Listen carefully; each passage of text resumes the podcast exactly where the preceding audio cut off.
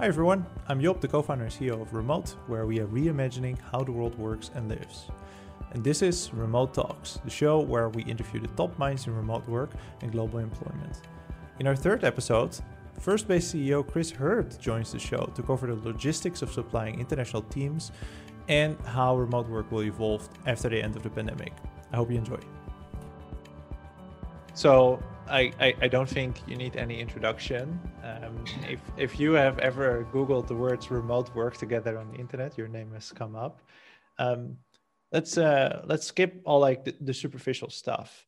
In over the last few months, um, you know, we all many of us were forced to start working remotely. Um, what what is going to happen next year? Like how, how how are things going to change? Um, I, I, think the most unexpected thing that most people don't realize is just to the extent that habits and behaviors that have happened across the last 12 months um, are going to calcify. So I think people think, okay, remote work works now, like we can do this, but yeah, we're going to go back to the office. I, I just don't see it. Like I, have spoken to a, a decent number of companies at this point. Um, some of the biggest organizations on the planet who would never have went remote, who have got 100,000 people plus, and they're going to cut commercial real estate by 50 to 70%, and they're going to expect people to work from home three or four days a week. So I think just the extent to which this is going to happen is going to be way bigger than people still realize that it's going to. Do you think that it's a matter of time before offices uh, disappear altogether, or is it going to be some form of um, hybrid forever? Um, I, I think like the bespoke, egotistical monument to our prior success offices, I think they're dead. Like it doesn't make sense to spend fifty thousand dollars per person per office space. Um, physical spaces will persist because people still want to meet up in person for specific things, whether they exist in offices or in like retreat locations. I think that's what I'm I'm less clear on. Hmm. What do you What do you think right now is is is really obviously let, let's get a little bit into your own company because you solve for the need to actually provide for the tools that you need to to work from home um, i'd love to hear two things like one what are the challenges that you see in, in general and like why you started? It? and like what are specific challenges you face? Because i i mean my company that deals with bureaucracy around the world but bureaucracy usually is digital. At least you can send it by mail quite easily. Um, laptops chairs and desks that must be very hard to get around the world. Yeah, I mean, there, there's there's clearly logistical complexity to what we're doing, but I, I think it's it, it, it's not an unsolved problem, right? Like logistically shipping stuff to people's homes. Amazon are pretty pretty good at that now. There's a number of different companies that are good at that now. What's actually really difficult for companies is the system of record stroke source of truth that becomes that asset registry. So mm. how can we abstract away the complexity of all that back end pro- problems so that you as a company come onto first base select the catalog that you want your worker to receive, and then everything else just happens instantaneously. So the complexity is def- definitely in, in the instantaneous part, much like you guys. Like you, you make it look really easy to get an employee set up in a country. We want to do exactly the same thing to give you the machine, the desk, the chair, the peripherals that you need, and yeah, you just get a great experience, and that's that's a challenge. Yeah, we just we just shipped everybody in our company, so internal employees, a VR headset, the Oculus Quest 2. We we're having a VR day today where you know half of the meetings are in VR, and that was incredibly difficult. like just getting those, we had so many struggles just getting stuff at people and we mostly used amazon in fact but just you know ordering in large volumes becomes an issue. Ordering in large volumes and then shipping it all over the world to you know seemingly random locations because yeah it's just people's homes. So you know there's five different addresses in india. There's someone in singapore. There's someone in the philippines. Um, it was incredibly hard. So yeah i uh, i can imagine the the challenge uh, that's ahead of you. Yeah and I, I think like but before you're a certain size, it doesn't seem like that's a challenge, right? If you're yeah. like 10 people, you go on Amazon, you put 10 people's addresses in, it takes you 30 minutes, and you're like, yeah, it's not that bad. When you're 150 people, yeah. it takes you like 10 minutes per 10 people, and it really sucks at that point. So, yeah, it's, it's a sliding scale. The bigger the company gets, the harder it is to do. And so, um, what is next? Like right now, everybody's sort of, at least from my perception, right? Like we're starting to believe in, in remote work. We're starting to work from home. We're moving to to to this kind of model. What is the next frontier in in like the future of work or in in in remote work? Yeah, I I think like everyone's got this fixation on the future of work right now what I think we really need to be talking about is actually the future of living. So, like, mm-hmm. work's one comp- component of life. The problem is that it's became the anchor of everyone's social life. Like, the majority of your social interaction happens at the office. And if you're no longer going to the office, where does that social interaction happen? And I think there's there's a lot there's a, a big number of issues like societally around isolation and loneliness. And I think people think that the office has made that better. I, I don't think that's true. Like, I, I don't think your employer's HR selecting the people that you spend most time with is conducive to deep, meaningful relationships. Like, mm. that relationship is contingent on the continued economic success of that business. If that changes, do you never see those people again? N- not always, right? Because some people you do remain friends with, but for a large proportion of it, that is true. So I think what's next is like how how do we begin to like unbind those two things? So the next paradigm that I think we speak about, me, you, other people in the remote space, is how do we get to a place where it's more asynchronous based work? That doesn't mean we never come together and work synchronously. We clearly need to. But I think async's the next paradigm that we really need to spend more time thinking about. Yeah, I think it's very interesting because, of course, there's now a lot of companies that have great success uh, that build tools that help with asynchronous work. I think it starts with, you know, project management tools that we've had for a long time, um, but also like tools like Notion that allow you to document things, and and Coda, and and and many others, and Almanac, for example, a very nice new one. Um, I think I think the other side of the equation is pretty interesting as well. Do you do you expect to see um, a rise in companies or products or things we do to um, strengthen the social part that now you know we we sort of you know lost because of the office?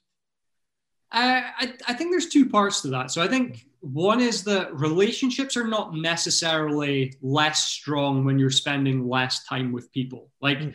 I think if you're in an office with someone, actually, rarely does that relationship go beneath the superficial level, right? Like we go into an office and we say, Did you see how bad Manchester United were last night? And we're like, Yeah, the game was terrible. But that's really it. Like we never discuss anything else.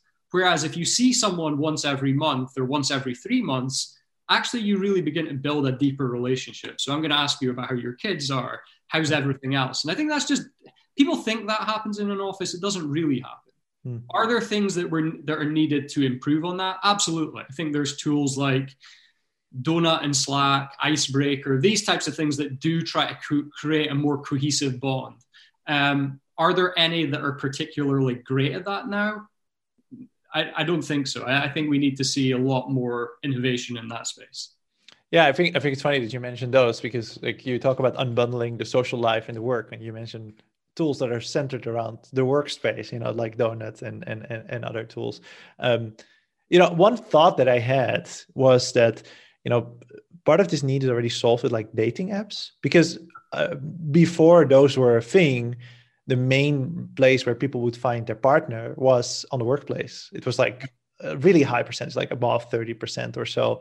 I don't know about the current statistics, and especially not post pandemic, but uh, at least for a very long time, that was the case. And dating apps have sort of, you know, removed the need to be in the office to, you know, start a relationship and, uh, and, and, and to meet people. Um, it's, it's going to be very interesting to see, to see what happens there.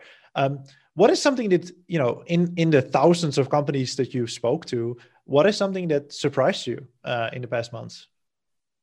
Um, I, I think, yeah, I, I think the most surprising thing is like the ubiquity of the problems that these companies are facing. And, and you, you guys probably see this as well. Like our expectation was that startup with 20 people has different problems to a publicly listed tech company with a thousand people, has different problems to a large enterprise with 200,000 people. We're shocked that everyone actually has the same issues. Like almost like, and we're obviously looking at it from a very like specific perspective. It doesn't matter what size you are, you still need to give people equipment. you still need to manage that, maintain it, repair it. If someone leaves, you need to collect it because of data issues.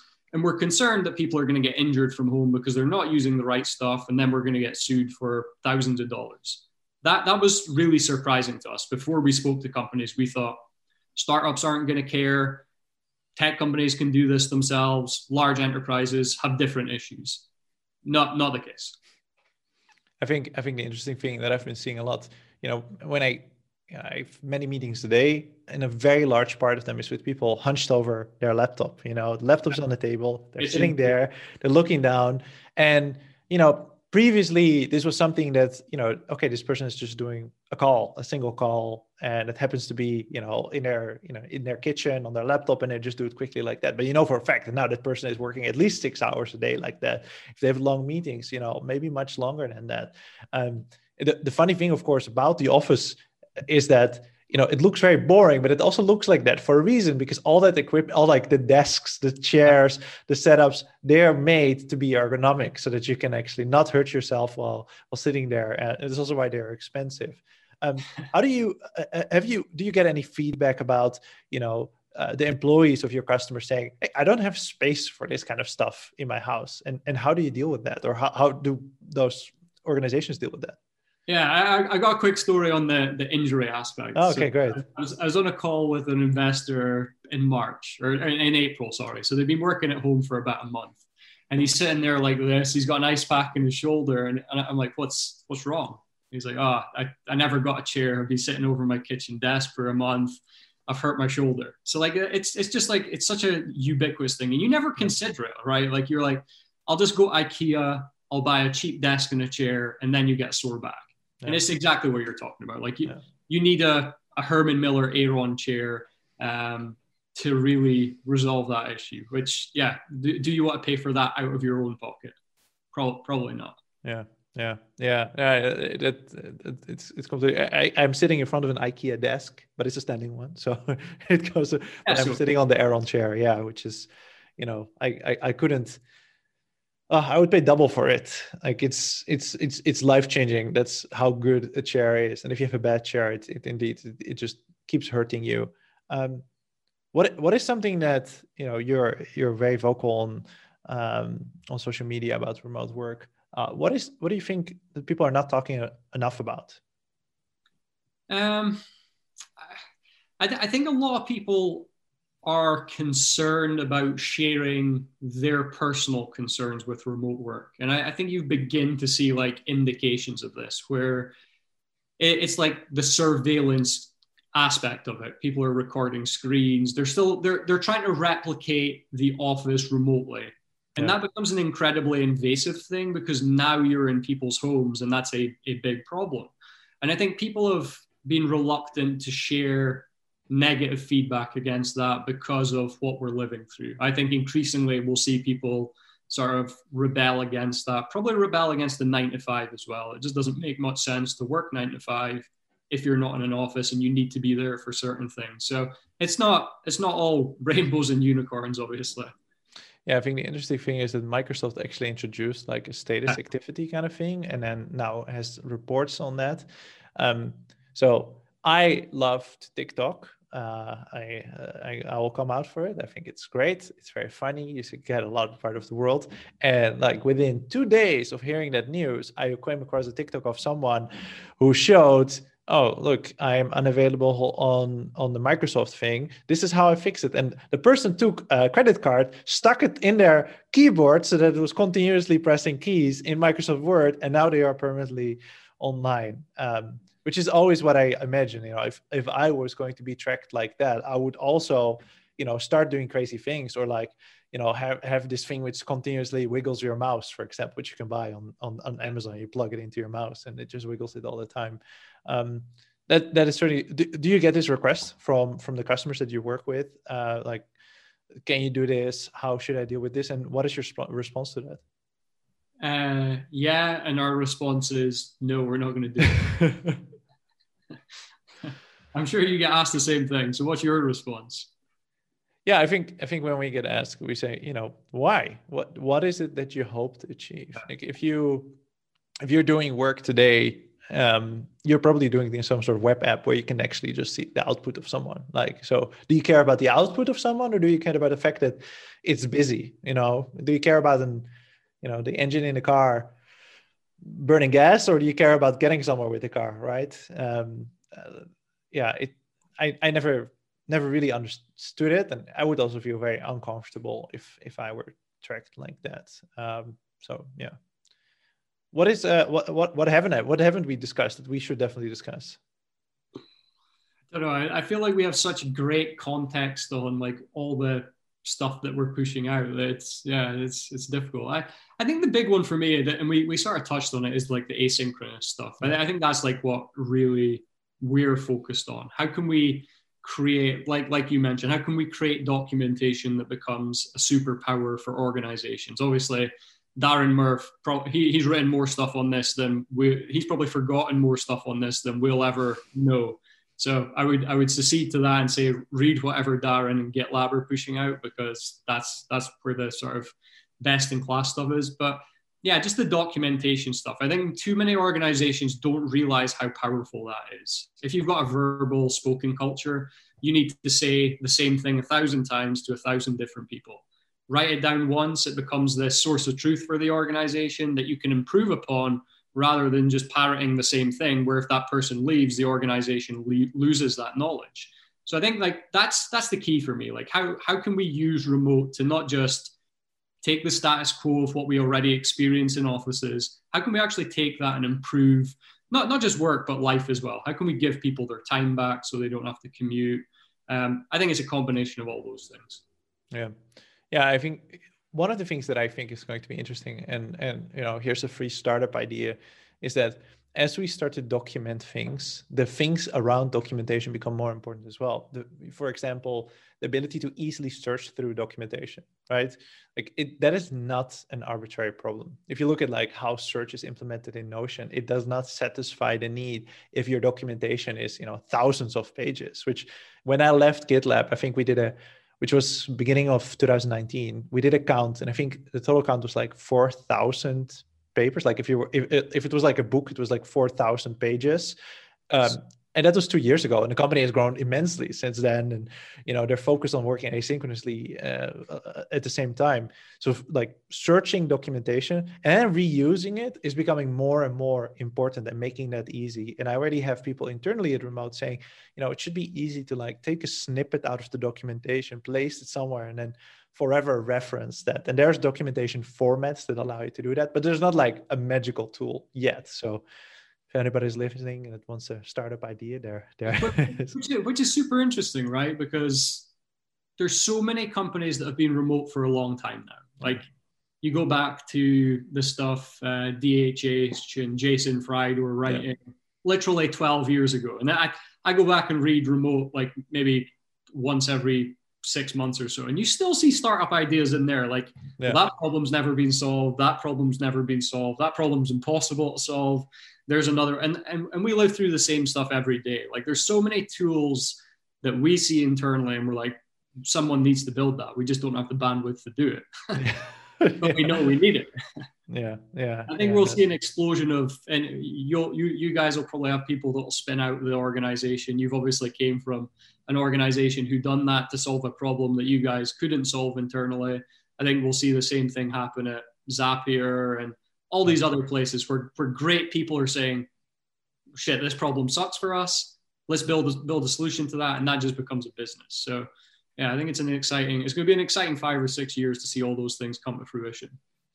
When uh, when we're all vaccinated um, and your internal team is all vaccinated, what, what are you going to do? Are you going to meet up? How, how are you going to think about that? Yeah, so I'm I'm in the north of Scotland. I flew back from New York the day before the world locked down by mistake. um, um, my CTO's in Glasgow, so the UK has actually been relatively like unlocked down recently. So we we met up outside, grab coffee and stuff. But yeah, I think we'll we'll have some sort of retreat to to meet everyone in person. The team since the start of lockdown has grown from two to nine and obviously the majority of us have never met in person. So yeah, it'd be nice to to do so.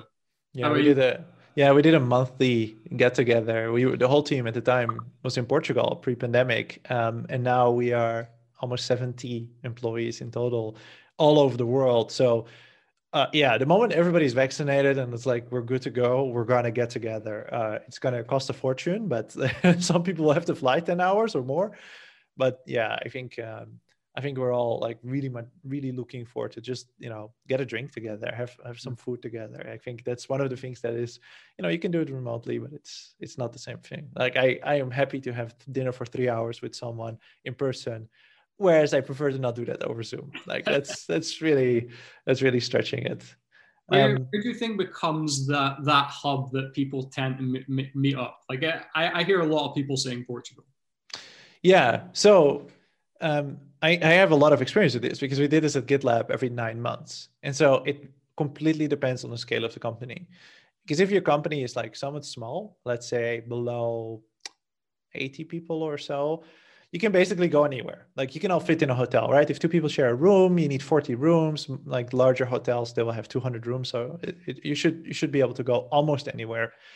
The moment you hit like 100 to 200 employees, you know you have a few that can come but then you have a few that bring their partners you basically need an entire hotel and um, for dinner arrangements it's horrible and for events so you basically the only way only place you can really go is like all inclusive resorts or something that emulates that kind of experience or you will really have to be spread out throughout the city so yeah, what we ended up doing at GitLab was once we reached that size, we had a whole hotel. So uh, we had a whole hotel in Mexico, we had a whole hotel in Greece, and and, and it was basically the only way to like to really make it a thing with everybody. Um, I love to be in cities. I'm not necessarily large a big fan of like these all-inclusive hotels, but it's it's going to be really hard to find that kind of experience in the city. Or you'll just be very spread out and you have to accept that it you know only at the few moments where you really get get together in a big auditorium you, you will never feel like oh it's all of us here right? And that's sort of what you want out of a get together so it's going to be challenging but yeah i think portugal is a really play, great place to do this because we have the good weather. There's those hotels in the south of portugal um, so yeah everybody's welcome here. I think uh, portuguese people will welcome the, the world with open arms as they have for the web summit so. Yeah, so here's here's an interesting one I've heard in the last couple of weeks from a few large organizations. How about we come together as a as like similar size companies, like say fifteen thousand people organizations, and we effectively create a modern timeshare as a as a resort yeah. where each of us gets two weeks a year to do whatever we want with. Yeah, yeah, it would be interesting. Yeah, yeah, that's an interesting. Expensive, but right? It's a solution. I think you're right. Like the only way to do it at that scale is to have a whole resort. And then what you really want is like a resort dedicated to that, who has facilitators who are great for those things. So I think what you'll see is like resorts of that type spring up for that exact purpose. Yeah, that reminds me. What we did at GitLab was we flew in the IT people a week earlier to set up dedicated internet lines and install a Wi-Fi infrastructure to be able to have like reliable internet throughout the space. And it was still not great. It was like okay, but like we had to work with local ISPs because of course a hotel Wi-Fi can't handle, you know, at the time 300 people concurrently on the same network and then all expecting like to be able to download their Git repositories. And it was it was completely impossible. So yeah, a very hard thing to to solve for. And you know, I think for us at least, the focus will be on getting to know each other and spending time together. So not necessarily on utilizing the Wi-Fi. But yeah, if you bring the whole company together, uh, the business keeps running. So you'll, you'll need something for it. So definitely very challenging. Um, Chris, thank you very much for uh, spending a little bit of time today with me. Um, everybody knows where to find you on the internet. Um, your company, First Base, is firstbasehq.com, right? Yep. All right. Thanks very much. Pleasure.